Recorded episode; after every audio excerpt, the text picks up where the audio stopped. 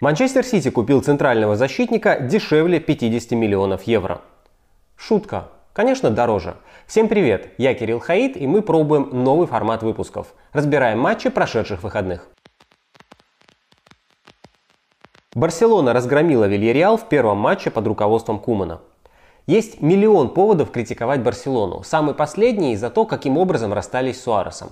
Но это не имеет никакого отношения к тому, что Куман делает непосредственно на поле. А на поле он делает логичные и разумные вещи. Все, что требовалось, найти такие стартовые 11, чтобы каждый из футболистов оказался в привычной или хотя бы не неудобной для себя роли. Что получилось в теории? Де Йонг, имея партнера в опорной зоне, может свободнее двигаться по полю, а значит показывать свой лучший футбол. Плюс с двумя опорниками Барселона лучше реагирует на потери мяча. Меньше быстрых атак, меньше стрессовых ситуаций для центральных защитников. Идем дальше. Месси в роли ложной девятки отходит в глубину и вообще куда хочет. Зато Гризман имеет возможность играть на родном правом фланге. Каутиньо номинально десятка, но подстраивается под движение Месси и часто уходит на левый фланг. Ему эта роль тоже подходит. В позиционной защите Гризман и Фати прикрывают края. Это в теории. На практике Гризман, Де Йонг и Месси провели далеко не лучший матч, даже при таком сопернике. Вильяреал не смог ни качественно закрыться, ни качественно прессинговать. Получилось что-то среднее, с попытками высокого прессинга от группы атаки и компактной обороны от тех, кто остался. Это всегда наихудший вариант, поэтому счет мог быть и крупнее. В итоге, в первом официальном матче Куман порадовал здравым смыслом, а порадует ли он качеством игры, станет ясно по менее удобным соперникам. Реал обыграл Бетис. Победный гол забил Серхио Рамос с пенальти. Реал играл в два нападающих и с ромбом в полузащите, а победный гол, по сути, принес Борха Майораль. Вы могли предположить такое неделю назад? Я нет. Это говорит о том, что Зидан не меняется. В том смысле, что постоянно что-то меняет. Есть Каземиро, есть Рамос, остальное детали. Конкретно с Бетисом Реал не убедил. Бетис легко пускали в опасную зону. Мяч был на трети Реала больше, чем на трети Бетиса. Учитывая удаление Эмерсона, это просто не солидно. Вообще не солидно главное слово матча. Реал играл как маленькая команда. Забил гол, отдал мяч, отошел в оборону. И где-то это даже хорошо. Реал забивает за счет индивидуального класса, а не продуманных позиционных атак, например. Но при этом не играет за счет класса все время. Похвальная скромность но она не извиняет лажу с организацией игры. Странно, когда продвижение через Рамоса – это чуть ли не главный способ продвигать атаки вообще. Рамос вступал в игру чаще всех на поле, он коснулся мяча 83 раза. С одной стороны молодец, а с другой его объективно не хватало в защите. У Бетиса после перехвата всегда был очевидный вариант продолжения атаки – доставить мяч в зону между Минди и Вараном, потому что в этой зоне постоянно не было Рамоса. Если бы Реал забил свое, может проблемы в защите никто бы и не заметил. Но Бензема нанес 4 удара в матче. Три из них это big chance по статистике опта. Не реализовал ни один. Бензема провел великолепный сезон, но исторически его реализация никогда не была стабильной. От него просто бессмысленно этого ждать. Зато в следующем матче он может сделать дубль. Типичный Бензема. Связка с Йовичем была бы интересной, если бы Йович бил поворотом. Это Бензема техничный и двигается по всему полю, а Йович игрок касания. Он должен быть в штрафной и чаще бить. Когда я говорю чаще, то имею в виду хотя бы один раз. В Айнтрахте он бил больше трех раз за матч. Пока он этого не делает, неважно какая у Реала схема. Все равно Бензема остается единственным бомбардиром. Сейчас он незаменим. Зато под нападающим конкуренция просто беспощадная, учитывая, что, во-первых, вернутся Асенсио и Азар, а во-вторых, Эдегор тоже в порядке. Очень мощная группа, очень вариативная, а это значит, что Зидан сможет, как он любит, от матча к матчу варьировать и схему, и состав. Что касается пенальти. Меня смущает пенальти не только в этом матче. Меня вообще смущает безумное количество пенальти, назначенных в неголевых эпизодах. Мне кажется, что новые рекомендации при игре рукой придумали люди, которые не то что сами никогда не играли в футбол, они его по телевизору не видели. Все это очень печально. Но мы уже пережили правила золотого гола. Переживем и это. Атлетика разгромил Гранаду со счетом 6-1. У Суареса дубль и голевой пас. Здорово, что в Атлетико появился забивной нападающий. Я, конечно, говорю о Диего Косте. В прошлом сезоне у него были две травмы, и после каждой он долго набирал форму. В итоге за всех пришлось отдуваться Марате, а это какой угодно нападающий, но только не забивной. У него личный рекорд 15 голов в чемпионате. Зато сейчас Коста здоров. Непонятно, сколько это продлится, но прямо сейчас волшебные пасы Феликса идут не в ведро, как в прошлом сезоне, а в зачет ассистов. Когда у команды, которая играет в прямолинейный футбол, есть забивной форвард штрафной, проще становится всем. Контратаковать проще, играть в навесы естественно. А теперь главное. Если Коста вдруг снова сломается, есть Суарес. Суарес тоже много травмировался в последнем сезоне, но двух-то должно хватить. Суарес и Коста вдвоем в обойме – это почти гарантия, что на поле всегда будет забивной форвард. Если не случится каких-то диких форс-мажоров с травмами, Атлетика становится реальным претендентом на титул. Не как в прошлый раз, 70 очков за сезон, а клубом, который может бороться до последних туров. Глубина состава позволяет. Еще один плюс. По функционалу Суарес может заменить не только Косту, но и Феликса. Да, это не самый техничный футболист в мире, но умнейший, и он умеет играть между линиями. Собственно, Суарес это доказал первым же касанием за новую команду. Он получил мяч не на острие, а в оттяжке, и в одно касание вывел Льоренте один на один. Один игрок, две разные роли. Тут еще надо сказать спасибо Бартомео. Суарес, конечно, всегда мотивирован, но то, как с ним расстались, дает еще дополнительную такую экстра мотивацию. В те несколько месяцев, которые он будет в форме, это будет геймчейнджер. И последнее. Добавьте, что и Феликс тоже в порядке прошлом сезоне Атлетика быстро вылетел из чемпионской гонки, потому что постоянно терял очки при отличной игре. Сейчас этого нет. При такой игре лидеров на старте сезона главное, чтобы хоть один из них оставался в хорошей форме на каждом отрезке сезона. Нет, даже не так. Главное не продавать Косту. После матча он сказал, что не хочет быть проблемой для клуба и готов уйти. Видимо, это обсуждается. Странно. Конечно, можно надеяться пройти сезон с одним возрастным травматичным форвардом. Но зачем, если их два? Хофенхайм разгромил Баварию со счетом 4-1. В чемпионате Германии не случилось ничего интересного. Шутка, конечно, случилось, просто к борьбе за чемпионство это не имеет никакого отношения. Случилось то, что Бавария, на мой взгляд, немного забылась. Когда ты играешь в ультравысокий прессинг, важно не терять концентрацию. Но это трудно, когда ты два дня назад играл двухчасовой матч с Севильей. Кстати, короткий обзор того матча есть в моем телеграм-канале. Ссылка в описании. Даже если Бавария физически восстановилась после Суперкубка, что вряд ли, то могли возникнуть проблемы с концентрацией. После матча Флик говорил вроде бы правильные вещи, но случайно выдал взаимоисключающие параграфы. Я не могу упрекнуть команду в нехватке целеустремленности и не думаю, что дело в усталости. Мы не доминировали и упростили сопернику жизнь. Но секундочку. Если дело не в усталости и не в целеустремленности, то почему еще команда могла не доминировать? Рискну предположить, что Флик говорил просто ритуальные слова, то, что принято. А на самом деле, если играть в интенсивный футбол в интенсивном графике, результат становится очень произвольным. Наверное, в этом есть и вина Флика. Он мощно ротировал состав, но не у всех тренеров игроки, которые выходят в таких случаях, держит уровень основы. В любом случае, я считаю, что матчей слишком много. Я говорю как потребитель, а не как тренер или футболист. Как потребитель футбольного контента, я не хочу, чтобы команды играли так часто, как Бавария или Тоттенхэм. Я хочу увидеть лучшую версию каждой команды и качественный футбол. Но УЕФА, естественно, хочет больше матчей, потому что это значит больше денег. Ну а если сроки сезона сорваны, например, из-за пандемии, значит матчи просто будут проходить еще чаще. Поэтому я думаю, что всяких сенсаций будет вообще очень много. Они отражают не реальную силу команд, а просто неадекватность графика. Хотя за Баварией мы еще последим. Челси впервые в АПЛ не проиграл в матче, в котором уступал в три мяча.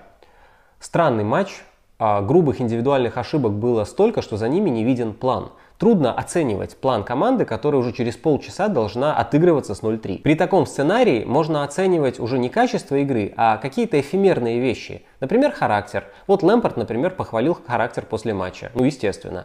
Либо можно оценивать какие-то детали. Например, как команда играла против низкого блока. Аутсайдер, который ведет 3-0 в гостях, естественно садится в автобус. Надо как-то объезжать. Челси имел огромные преимущества по владению. Зато территориальное преимущество было уже меньше. И я бы еще отметил, что Челси, который весь матч провел по сути в состоянии навала, нанес ударов из штрафной меньше, чем другие соперники Вестбромвича. Лестер и Эвертон били из штрафной чаще. В общем, пока предлагаю подождать с оценкой команды. С Чилуэлом, Пулишичем и Зиешем эта же схема 4-2-3-1 должна заиграть по-другому. Из позитивных моментов можно отметить Маунта. По-моему, он уже чувствует себя лидером. Иногда это вредит, когда он слишком берет игру на себя. Но в целом это только на пользу такой команде, как Челси, с невыстроенной организацией атаки. А вот что касается обороны, меня кое-что смущает уже сейчас. Окей, Кепу забыли. Это, допустим, вообще не вратарь. Кабальеро туда же, всю карьеру нестабильный. Алонсо деградировал, просто не футболист для топ-клуба. Силва дед, а Джеймс наоборот, зеленый еще. В общем, состав ни о чем. Но просто из интереса, для чистоты эксперимента, я бы посмотрел на всех этих ужасных футболистов, если бы у них был тренер. В смысле, другой тренер, не Лэмпорт. Потому что когда на клоунов похожи Алонсо и Силва, на мой взгляд, что-то не так. Гвардиола впервые пропустил 5 голов в качестве тренера. Этот матч очень сложно разобрать, потому что сама игра очень простая, а причины, которые сделали ее такой, очень сложные. Я начну с причин. Если посмотреть на траты, Манчестер Сити, наверное, самый богатый клуб мира. А если посмотреть на состав, то им явно не хватает игроков.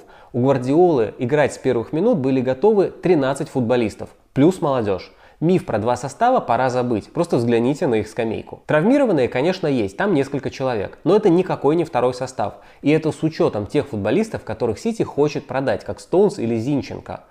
Хочет, но некому. Это проблема. Дальше. Даже с этой проблемой стартовый состав Сити впечатляет, но Лестер отлично подготовился. Роджерс после матча сказал, у них прекрасные игроки, которые заберутся в любой карман.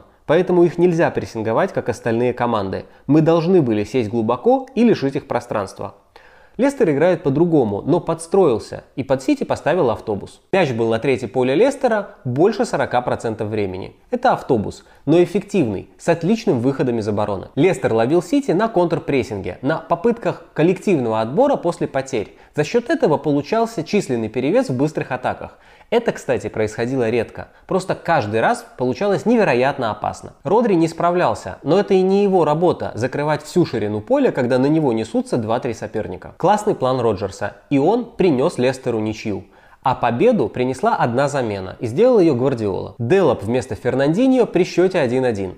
Типичный Гвардиола плохом смысле. Его команда плохо контролирует выход из обороны соперника, и он выпускает форварда вместо опорника. В теории, чтобы улучшить прессинг и создать больше вариантов для продвижения мяча, а на практике, чтобы похоронить свою команду при контратаках. Морезы де Брёйны стали восьмерками в тройке полузащиты. Представьте, насколько раскрыто играет такая команда. Если в первом тайме у Родри были проблемы, то во втором его уничтожили. И не Лестер, а перестановки Гвардиолы. Это не первый раз, когда Гвардиола требует от своих игроков что-то, что они не могут дать. И на мой взгляд это более серьезная проблема, чем даже 13 игроков в обойме. Никакой Рубен Диэш эту проблему не решит. Это видео снимается до матча Арсенала и Ливерпуля. Зато после матча, ориентировочно во вторник вечером, выходит наш с Гришей Теленгатором подкаст об АПЛ. Там мы подробно разберем и этот матч, и другие матчи тура. Ссылка в описании.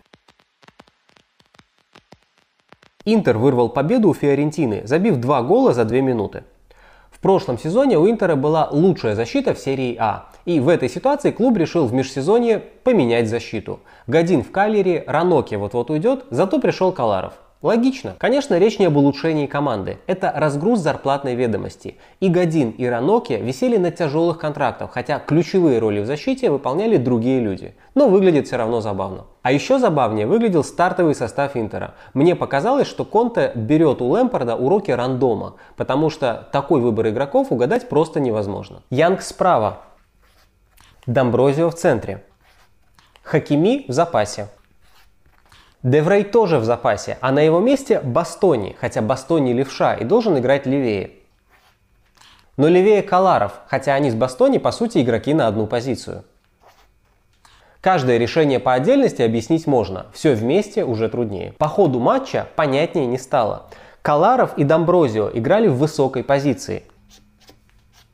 В сумме с высокой позицией латералей это привело к абсолютно нетипичной для Конте проблеме – когда команда плохо садится из атаки в оборону. Фиорентина наказывала за это всю игру. Забила три гола, но могла забить больше. Интер тоже реализовал не все свои моменты и мог забить больше. Просто странно, когда команда Конте выигрывает вот в таком стиле.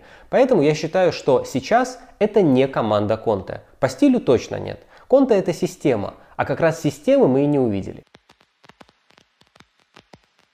Ювентус в десятером вырвал ничью у Ромы, Роналду сделал дубль. После первого тура было много разговоров о новой схеме Ювентуса 3-5-2 с высокими позициями полузащитников. Но в промежутке между мертвой Самдорией и полумертвой Ромой пришел Марата. И Пирло продолжил эксперименты. Он поменял схему и поменял пару игроков. У меня есть вопросы. Почему Квадрадо слева? Почему не Фработта, который выходил в первом туре и играл на этой позиции достойно? Почему бы хотя бы не Данила, который иногда играл слева в Манчестер Сити? Дальше. Зачем Кулусевский на фланге? Это же не Вингер. Что бы этим не имел в виду Пирло, это не сработало. Марата сразу вышел в основе, и это спорное решение. Да, Ювентусу нужен форвард, но Рэмзи отлично делает рывки в штрафную. И этим частично маскирует проблему. А Марата мог бы спокойно попривыкать к новой команде. Но он вышел с первых минут и показал только одно, что еще не привык. Что получилось в итоге? Разбитая команда с частичным высоким прессингом. Очень плохое сочетание. Также было при Саре с поправкой на другую схему. Из-за разбитости пострадали центральные полузащитники. Им приходилось разрываться, потому что у Ромы образовывалось численное большинство и, естественно, проходили атаки на скорости. Маккенни и Рабье провели плохой матч, но их можно понять. Их подставила система, по которой играл Ювентус. Учитывая все это, 2-2 хороший счет. Роналду забил с пенальти и после навеса. И это символично, потому что Алегри, Сари, Пирло могут говорить все, что угодно, ставить какой угодно футбол, но пока там играет Роналду, результат будет давать игра в навесы. Есть навесы, есть результат. Непонятно только, как долго Пирло будет ставить эксперименты до того, как окончательно перейдет на этот стиль. Хочу напомнить, что до трансфера Роналду Дибала провел классный сезон при Аллегри, а потом пришел Роналду и Дибала сел в запас, потому что его игра между линиями оказалась не нужна. Собственно, и Сари с этой проблемой тоже не справился. Подождем, что получится у Пирло пока он на стадии отрицания. На этом будем заканчивать. Пишите, как вам такой формат. А я с вами прощаюсь, напоминаю лайкать и, конечно, подписывайтесь на канал, комментируйте видео и не болейте. Именно в таком порядке. 2020 год устроен так, что, услышав об очередном армяно-азербайджанском обострении, все должны обреченно вздыхать, имея в виду, что да, именно большой войны нам сейчас и не хватало. Достоверная информация о военных и гражданских потерях и об отвоеванных селах до сих пор, утро понедельника так и нет. Нет при этом и ничего, что указывало бы именно на войну, а не на острый кризис, когда обе стороны стреляют и при этом ждут, что их сейчас со всех сторон начнут одергивать, как много раз уже было. Но общее межкарантинное настроение располагает к тому, чтобы готовиться к худшему. Что ж, давайте готовиться.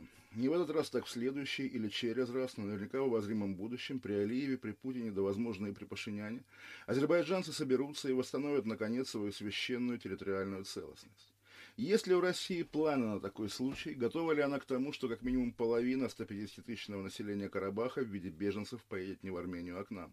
Умеет ли Россия принимать такое количество беженцев, особенно таких, которые прожили всю жизнь на войне, то есть, грубо говоря, стреляют в быту значительно чаще, чем средний россиянин, умеют быстро объединяться в диаспору, нуждаются в социальной адаптации и обустройстве?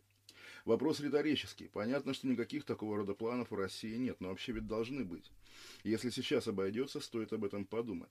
Риск карабахского миграционного потока никуда не денется, даже если сейчас все обойдется. А очевидно, остро стоит вопрос о союзничестве. Классическая «Pourquoi Мори пур Дансик» в наших условиях подразумевает «Мори пур Степанакер». Но здесь ответ простой. Нет, за Степанакерт умирать не надо. Наверное, если азербайджанские войска вторгнутся в пределы союза на Армении, российским властям придется принимать непростое решение в рамках союзнических отношений и помогать армянам отражать агрессию. Но это если азербайджанцы нападут на Армению. Непризнанная же Нагорно-Карабахская республика союзником России, как известно, не является. Никаких обязательств перед ней России нет, как нет и вообще ничего, что свидетельствовало, что свидетельствовало бы о непризнании России формальных азербайджанских границ, внутри которых находится и Карабах. Теоретически и формально России не должно быть вообще никакого дела до того, как и какой ценой азербайджанские власти наведут порядок на своей территории. В отличие от Крыма и Донбасса, никаких, даже пропагандистских интересов у России в Карабахе нет. И цинично, то есть откровенно говоря, отвоеванный Азербайджаном Карабах может стать в перспективе более спокойной и стабильной точкой на постсоветской карте, чем он был последние 32 года. Наверное, говорить об этом вслух неприлично, но хотя бы подумать вполне можно. Думать вполне нужно обо всем, думать вообще нужно обо всем, даже если это может огорчить армянское лобби в российской номенклатуре. Тоже, между прочим, проблема. Никогда еще двойная лояльность по национальному признаку не играла такой роли в российском внешнеполитическом сюжете. Армяне в путинской элите гораздо влиятельнее азербайджанцев. Даже о министре, Лавр... даже о министре Лаврове много лет ходит устойчивый слух, но именно слух. Отдельный анекдот, что в 21 веке у нас нет точных данных о происхождении многолетнего главы МИДа. А вдруг он вообще рептилоид? что он калантарян, а о бизнесменах и медийщиках и говорить не приходится. Каким будет выпуск международной пилорамы о Карабахе? Что скажет радиостанция «Говорит Москва»? В 2014 году такой проблемы не было. Украинец в России превращается в русского, а армянин и азербайджанец не превращаются. Из влиятельных азербайджанцев в России, получается, вспомнить только отца и сына Агаларовых, но они при должностях и ресурсах не так велик. А партия войны, которая будет настаивать на вмешательстве России на стороне Армении, это штука посерьезнее любой группы Школова. Есть еще одна такая не очень приличная для произнесения вслух, но довольно очевидная вещь. Если, если уж азербайджанцам и брать Степанакер, то именно сейчас, при Пашиняне, потому что российско-армянское сотрудничество никогда еще не было таким двусмысленным, и вряд ли эта двусмысленность навсегда.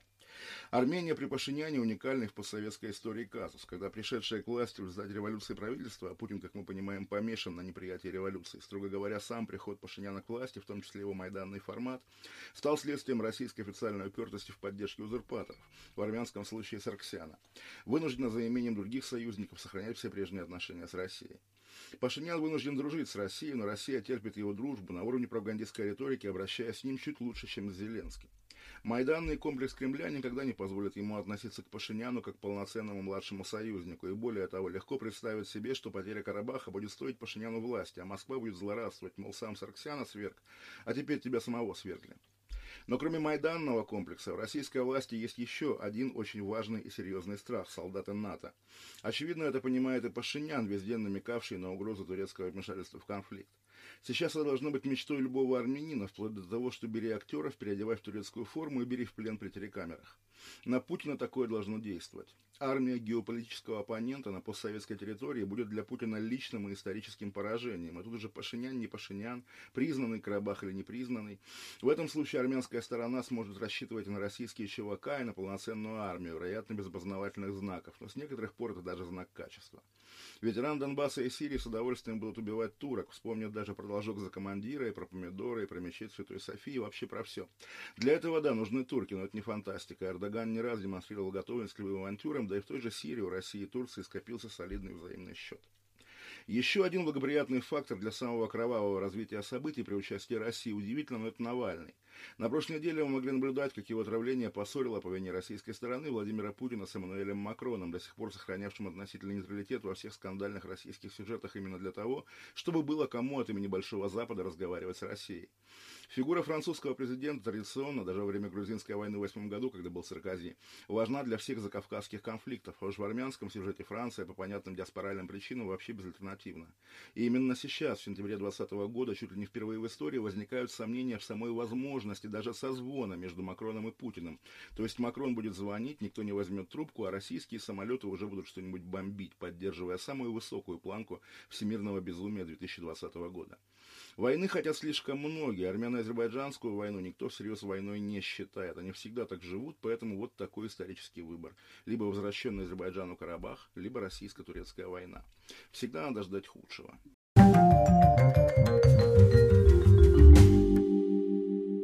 Ребятушки, всем привет, я Павел Городницкий, это Ахиния и Брахло, программа для тех, кому тоже страшно смотреть на актуальный курс валют. Сегодня у нас только футбольные инфобомбы, разумеется, мощнейшие, но все равно задавайте ваши гениальнейшие вопросы в комментах под хэштегом АИБ, либо у меня в личке ВКонтакте, я добавляю практически всех, и обязательно уже скоро будет выпуск с огромной пачкой брахлища. Рубрика «Антикайф».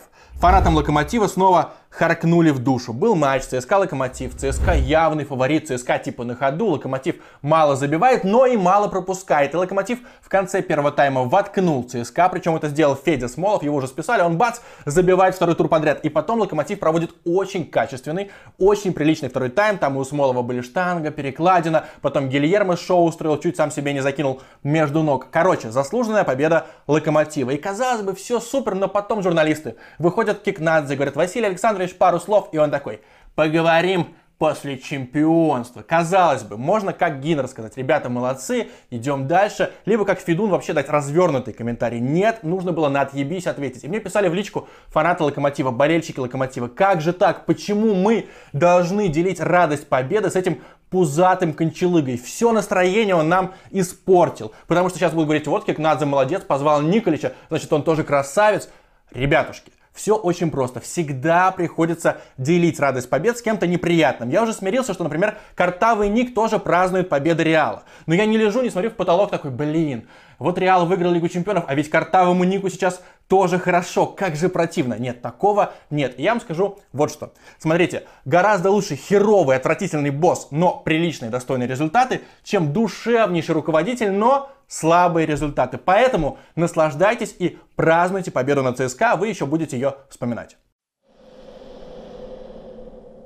Работа над ошибками. У меня недавно вышел видос про Матч ТВ, довольно жирненький видос, ссылочка лежит в описании, и там у меня был пункт про цензуру в пользу Зенита на Матч ТВ. Я сказал все, что знал на тот момент, и мне в комментариях начали писать, да ты чего, опять бомжара, выгораживаешь свой Зенит? И действительно получилось так невольно, что я слегка выгородил Зенит, потому что после видоса со мной связались некоторые комментаторы и люди из около зенитовской тусовки, и есть добивки, три добивки по цензуре в пользу Зенита. Сейчас я вам все расскажу. Во-первых, холдинг «Газпром Медиа» согласовывает комментаторов. Например, Матч ТВ присылает расписание, там матч какой-нибудь типа «Зенит Уфа». И в расписании, допустим, Георгий Черданцев. А «Зенит» говорит, нас не устраивает Черданцев, не хотим, чтобы он комментировал. И Матч ТВ, хорошо, хорошо, тогда мы вам подберем кого-нибудь другого. Например, Поленов устраивает? Да, о, да, Поленов питерский, нормально. Ни с одним клубом больше не согласовывают комментаторов. Явная такая мини-цензура. Причем это все делает окружение Миллера, чтобы Алексею Борисовичу понравилось. Во-вторых, после голов «Зенита» режиссер обязан показать вип-ложу, а комментатор обязан назвать всех этих резидентов вип-ложи, причем нельзя перепутать должность. Если ты путаешь должность, это грубая ошибка, и тебя потом на время отстраняют. И как раз третий пункт, за всякие ошибки, которые задевают людей из «Газпром Медиа» или просто из «Газпрома», тебя на какое-то время банит «Зенит». То есть ты не будешь комментировать матчи «Зенита». Например, Генич перепутал Охта-центр и Лахта-центр, и потом извинялся в эфире, потому что сразу же был звоночек, что у вас вообще Генич такое несет, как можно было перепутать, ему пришлось реально поправляться в эфире, потом в Твиттере даже это обсуждали, ну странно, и Генич какое-то время не комментировал «Зенит». В общем, Зенит для Матч ТВ это, как знаете, сын классной руководительницы. Вот бывают классные руководительницы, которых своих детей просто мочат. Наоборот, с них спрашивают втройне. А здесь вот Зенитушка, Сережа молодец. Ну, вы понимаете, о чем я. Артем Дзюба очень круто бьет пенальти. Вот цитата Геннадия Сергеевича Орлова. Пенальти Дзюбы – театр. Его в Амхат надо брать. Растет. Стрельцов был таким же. Пожалуйста, зенитовский сектант Геннадий Орлов. Но на самом деле я открыл статистику на трансфермаркте и выяснил, что Дзюба забивает последние 11 пенальти. То есть он как вонзил на чемпионате мира испанцам, а потом мы победили испанцев, потом промазал с Бордо и промазал с Сан-Марино. Все остальное он увереннейшим образом вонзил. Причем последний пенальти Уфе, он прям поиздевался над Белиновым. И я опять же посмотрел статистику Белинова, и он один из лучших в РПЛ по отбитым пенальти, кажется, 17 раз отбивал мяч с точки, потому что он готовится, как мне рассказали, анализирует чужие удары. В общем, Дзюба переиграл его полностью, Дзюба надрочился бить пенальти. Вот просто кто ни разу не видел вот эту точку, 11 метров, кажется, что да подумаешь, подходишь, забиваешь. На самом деле нужно уметь. То есть неподготовленный человек не забьет. Будет бить, как примерно Александр Иванович Медведев бил пенальти Дзюбе. Это был полнейший цирк автора и полнейший стыд. Вот что происходит, когда человек, который не знает, как подойти вообще к мячу и как по нему бить, пробивает пенальти. Кстати, кстати, кстати, были вопросы, почему Александра Белинова, у которого нормальные данные, у которого неплохая реакция, он пенальти опять же отбивает, почему его не берут в сборную и не зовут в топ-клуб? У него там пара матчей за Спартак, а потом Уфа, вот Кубань, Анжи, ну короче, гранды русского футбола почему-то не приглашают Александра Белинова. И тут есть две версии. Первая, что в России в принципе все в порядке с вратарями, а Белинову уже много лет, кажется, 34 недавно исполнилось, то есть можно взять кого-то перспективнее, а Белинов пусть там пылит за андердогов. И вторая версия. Она гораздо более конспирологическая. Якобы Александр Белинов зашкварен участием в договорных матчах. Никто не знает, что это за матчи, но как-то негласно считается, что Саша когда-то сдавал, либо его команды сдавали, и поэтому его очень неохотно приглашают в сборную. Кажется, там один или два вообще вызова, и, конечно же, нуль матчей за главную сборную России. И топ-клубы тоже думают, нет, мы с ним связываться не будем. Я надеюсь, что Саша честнейший человек, и все это абсолютно левые домыслы. Вадим Евсеев на грани отставки. Я ненавижу хвалить себя, я ненавижу вот эту фразу «а я же вам говорил», но конец июля я выпускаю видос и говорю, что мне страшно в новом сезоне за трех тренеров.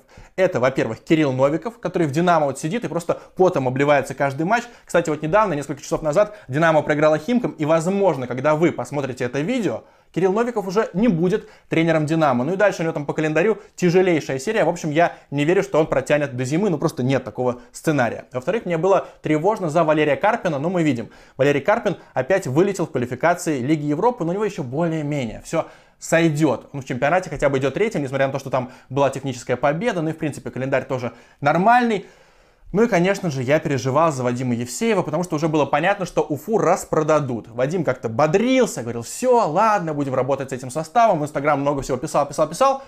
0-6 от «Зенита», полнейшее избиение, и у него уже нервы не выдержали после матча. Он сказал, что, возможно, это мое последнее поражение в Уфе. Но потом, конечно, отдумался, сказал, ладно, идем дальше, будем работать, будем цепляться, но пока что Уфа в зоне вылета. Я думаю, что участь Уфы в этом сезоне – борьба за переходные матчи. Вообще есть теория, что Вадиму Евсееву лютейшим образом не повезло. Вспоминаем концовку прошлого сезона, 30-й тур, Спартак играет с Рубином. Если бы Спартак проиграл, у него был бы антирекорд в чемпионатах России, и, вероятно, Доменико Тедеско уехал бы к себе в Германию или в Италию, короче, сняли бы его за такие результаты. Но Тедеско выиграл, занял приемлемое по тому сезону седьмое место, его оставили, а Вадим Евсеев остался в Уфе. Если бы Тедеско проиграл, Вадим Евсеев стал бы фаворитом на должность нового тренера Спартака благодаря связям с Газизовым, ну и в принципе, Евсеев тогда еще был перспективным тренером, а не инстаблогером. Ребятушки, я вам уже так мельком сообщил, что русские клубы в этом сезоне, ну, мягко говоря, не очень выступают в Еврокубках. Вы сами все видели. Локомотив Тбилиси, Макаби Хайфа. Но есть еще надежда. На кого? Конечно же, на мой любимый Краснодар, который в гостях сыграет с Паоком 30 сентября в 22.00. Будем болеть. А у моих легальных партнеров из Париматч есть широчайшая линия на эту игру. А еще у них есть горяченная, грандиозная, обжигающая акция. Бонус до 5000 рублей за первый депозит на игровой счет. Самое главное, проходите верификацию до конца конца и изучайте все условия по ссылочке в закрепленном комментарии. Тем более сайт Париматч теперь работает молниеносно. Александр Киржаков возглавил Том. Зачем ему это? Новость уже протухшая, ей почти неделя, но я вот сел, прикинул, погуглил и понял, что за карьеру Киржаков заработал около 28 или 30 миллионов евро. Он начал получать миллион евро еще в четвертом году, потом у него была какая-то просадка в Севилье по сравнению с зенитовским контрактом уже 2006 года, потом вернулся в Динамо, потом уже в Зените зарабатывал 3 ляма, была такая вот приличная зарплата, но на что он потратил эти деньги? Давайте просто смотреть. 11 миллионов он вложил в знаменитый нефтеперерабатывающий завод под Воронежем. Эти деньги сгорели. Что-то он просто потратил. еще 4 миллиона он глупейшим образом слил. Дело было в 2016 году, когда он играл в Швейцарии, был там с Миланой Тюльпановой. Зачем ты ей ёбнул? Она пожаловалась отцу, отец был еще жив. И отец сказал, так, Сашка, дело не пойдет, давай извиняйся. И нужны гарантии, что больше ты так не поступишь. А Киржаков тогда думал, что пойдет в политику, и вообще ему Вадим Тюльпанов будет помогать. И он сказал, так, Вадим Альбертович, давайте поступим следующим образом. У меня есть сбережения 4 миллиона долларов. Вот это все мои деньги свободные. Мы сейчас их сложим в такой кейс и отнесем на депозит. И если еще раз Милана вам пожалуется, что я ее пальцем тронул, все, эти деньги ваши. Весной 2017 года Вадим Тюльпанов таинственно погиб в бане. Но деньги, эти 4 миллиона, остались у Миланы Тюльпановой. Они потом развелись. Все, чемоданчик так и не вернулся Киржакову. И он несколько раз в интервью говорил, что с баблом у него не очень, даже нечего вкладывать, там он любил тратить на благотворительность,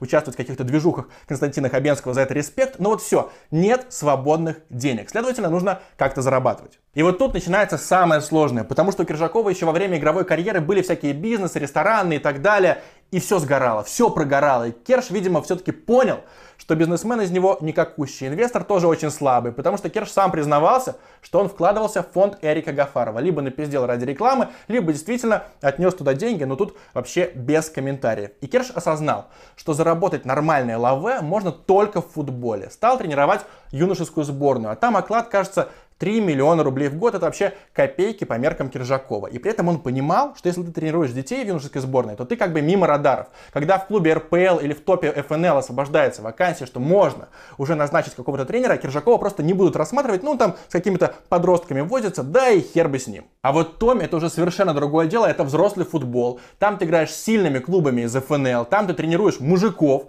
например, Денис Давыдов, Леональ Месси, наверняка поможет Киржакову. И самое главное, ты там можешь себя отрекламировать какую-нибудь тактику поставить грандиозную, чтобы потом футболисты говорили, вот, Александр Анатольевич все-таки шарит, и тебя позвали из Томи, даже если ты ее не спасешь по спортивному принципу, она не останется в ФНЛ, даже если так.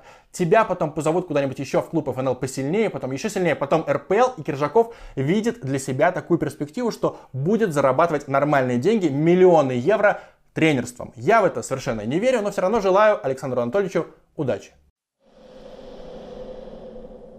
Илья Геркус смотрит футбол с вертолета. Илья Геркус нормальный маркетолог, нормальный менеджер, все про это говорят, но при этом он зачем-то сблизился с Василием Уткиным и перенял его риторику. Теперь все так. Руководители ЦСКА, руководители Локомотива, Зенита вообще не шарят проф непригодные. Лига F, любительский футбол, ой, смотрите, Лигу F.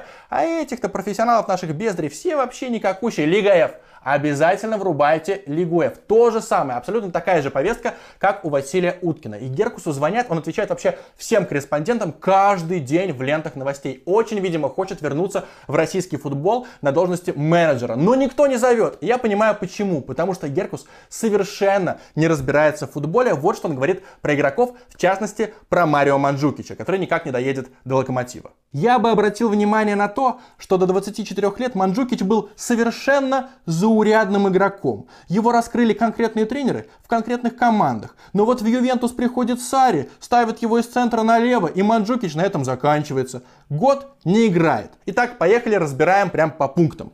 До 24 лет Манджукич был совершенно заурядным игроком. Я убежден, что Геркус не видел ни одного матча Манджукича за Динамо Загреб. А там Манджукич нормально забивал, неплохо отдавал, огромный объем выдавал, и поэтому его позвали в Бундеслигу в Вольсбург. 24 года, как раз в 2010 году. То есть выбирали между Бухаровым и Манджукичем. И вот Манджукич поехал. Так что нормально он играл до 24 лет. Нельзя говорить, что он был посредственностью. Но идем дальше. Его раскрыли конкретные тренеры в конкретных командах. Открываем статистику просто на Хускорде, элементарнейшую. Одну ссылку было лень Илье Леонидовичу открыть. И там статистика совершенно зверская. То есть Марио Манджукич был крут везде. Он был крут у Ханкиса, у Аллегри и у Симеона. Три очень разных тренера, очень разные команды. А Геркус просто, а, конкретные тренеры, конкретные клубы. Так вот, игрок одного амплуа, там вообще одного формата. Марио Манджукич узкопрофильный. Можно уже все, крест на нем ставить. Это полнейшая чушь. Ну и самая моя любимая цитата, которая сама вывозит Илью Геркуса в лес и выкапывает ему могилу. Приходит Сарри, ставит его из центра налево, и Манджукич на этом заканчивается. Блять, на фланг его поставил Массимилиано Аллегри. И там Манджукич играл ну минимум два сезона, а не Сарри его туда сдвинул. То есть Геркус не видел, как Манджукич играет за Ювентус. Не открывал примитивнейшую статистику, лишь бы спизднуть. То же самое он говорил про Барриоса в Зените, про Малкома. Ни одной цифры, просто впечатление дилетанта. Короче, мой совет Илье Геркусу. Протрите, пожалуйста, стекла в вашем вертолете. Мой совет всем читателям спортивных сайтов. Проматывайте все цитаты Ильи Геркуса. Как Луис Суарес крысил на экзамене по итальянскому языку. Как он крысил, я расскажу чуть позже, а пока просто скажу. Луис Суарес официально перешел в Атлетико Мадрид, и там сразу же какой-то фанат Атлетика в Твиттере сделал подборку под названием «Зачем Атлетика подписал Луиса Суареса?». И в этом видосе куча моментов Атлетика из прошлого сезона, когда кого-нибудь просто выводили на ударнейшую позицию, забивая с трех метров с пяти, и человек мазал. Понятное дело, что Луис Суарес бы забил, но Суарес вот уже вышел против Гранады, там голевой пас и дубль. Неплохой дебют. Очевидно, что Суарес пригодится Атлетико Атлетика и свои 15-20 банок железно положит. Я думаю, что Суарес абсолютно не жалеет о переходе в Атлетика, но еще несколько недель назад он мечтал оказаться в Ювентусе, и ему нужно было получить гражданство, и для этого сдать экзамен, и появилась какая-то информация, что он там жульничал, но вот подробности. Оказывается, этот экзамен длился всего лишь 12 минут, чтобы Суарес получил уровень B1, и там были такие вопросы. Как тебя зовут? И он отвечает. Назовите какой-нибудь город Италии. И он отвечает. Турин. Или говорят, чем вы занимаетесь? Он на итальянском. Я играю в футбол, 6 лет провел в Барселоне. Потом ему дали фотокарточку, и там были изображены арбуз и супермаркет. Его попросили назвать,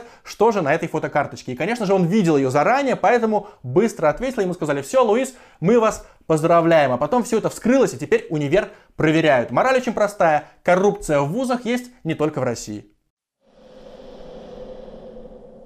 Легендарный игрок Локомотива рассказал, как над ним издевался Рональд Куман. Вообще, я чувствую, что если Куман придет хоть к какому-нибудь мельчайшему успеху с Барселоной, это будет мега-сенсация, потому что куча игроков уже высказалась о том, какой же он бездарный тренер и мерзкий человечишка. Например, Хуакин, который пересекался с Куманом, ну, Хуакин это легенда Бетиса, который пересекался с Куманом в Валенсии еще в середине нулевых, сказал вот что.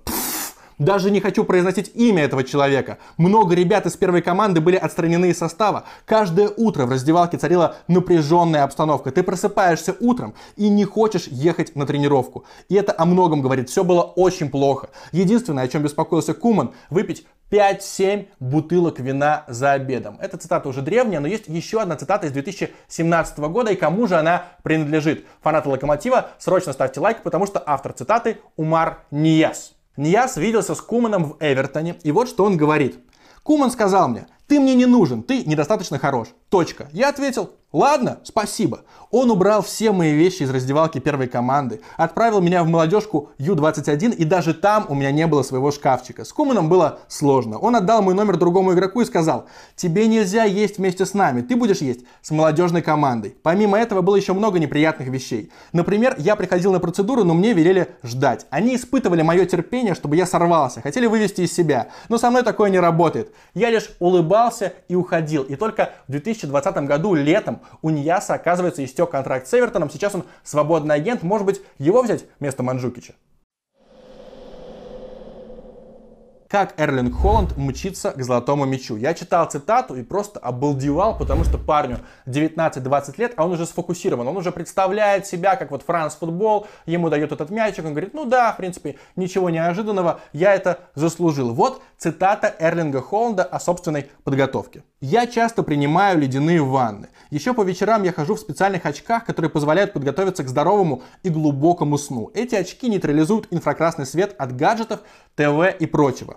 По FaceTime я работаю с тренером по физподготовке из Ливана и с отцом, он бывший футболист. Я постоянно стремлюсь стать лучше. Я часто пересматриваю все 44 гола, что забил в прошлом сезоне. Анализирую, как я их забил, за счет чего забил. И прихожу к мнению, что должен был забить еще больше, где-то 50 плюс. Не подумайте, что я высокомерен. Нет, наоборот, я вижу место для прогресса. Я не удовлетворен своим текущим уровнем. Помните, что говорил Оксимирон? Я не биоробот с позитивной лыбой комсомольца. Вот, биоробот с позитивной лыбой это как раз Эрлинг Холланд, который такой думает, ага, если я полежу в ванне, я буду играть на полтора процента лучше. Полтора процента, это же дофигища, я, может быть, голик еще один забью. Все, иду в ванну. Я бы лично даже за деньги не лег в ванну, блядь, со льдом. Но я бы хотел все-таки поговорить не о себе, а о разнице в менталитете. То есть Эрлинг Холланд думает, я хочу стать лучшим, я все для этого буду делать. Некоторые русские футболисты в молодости, они вообще таким не занимаются. Когда им становится, например, 28 лет, они осознают, так, у меня сейчас зарплата 2,5 миллиона евро, и я хотел бы поиграть подольше, чтобы эти 2,5 миллиона подольше получать. Поэтому я, наверное, займусь своим организмом, ну, конечно, не очень плотненько, на массаж схожу, может быть, как раз в ледяной ванне полежу, инфракрасные очки какие-то, нет, это не для меня, я таким заниматься не буду. Тренер по физподготовке, по фейстайму, да, лучше полежу на диване. Реально, среди российских футболистов не принято так прокачивать себя. То есть реально, Холланд, я хочу стать лучшим, наши, я хочу подольше получать кучу лавы. И это, конечно, печально. Ребятушки, если вы досмотрели до этого момента, у меня для вас три объявления. Первое, пожалуйста, подписывайтесь на мой канал, мне будет мега приятно, особенно если вы нажмете на колокольчик, потому что все решают просмотры в первые часы. Чем их больше, тем потом видос лучше заходит. Тем более в первые два часа у меня не показывается реклама, и лишь потом я ее врубаю. Во-вторых, у меня есть телеграм-канал, я веду его каждый день, ссылочка лежит в описании, там всякие опросы, и там есть ответы на ваши вопросы. Если, например, не попадает вопрос в А и Б, значит ответ может быть в телеграмчике. Ну и третье. Я сейчас готовлю долгожданные выпуски и понимаю, что распыляюсь. Очень много времени трачу на общение, в том числе с вами, мои любимейшие зрители, во ВКонтакте. Поэтому ближайшие неделю или две я, может быть, буду отвечать медленнее или читать сообщения, как-то его откладывать и вообще не отвечать. Не подумайте, что я невоспитанное чмо. Я потом обязательно всем отвечу. Но пока на паузе. Мой ВК. Подписывайтесь на канал, ставьте лайки и дизлайки, пишите комменты. Чао!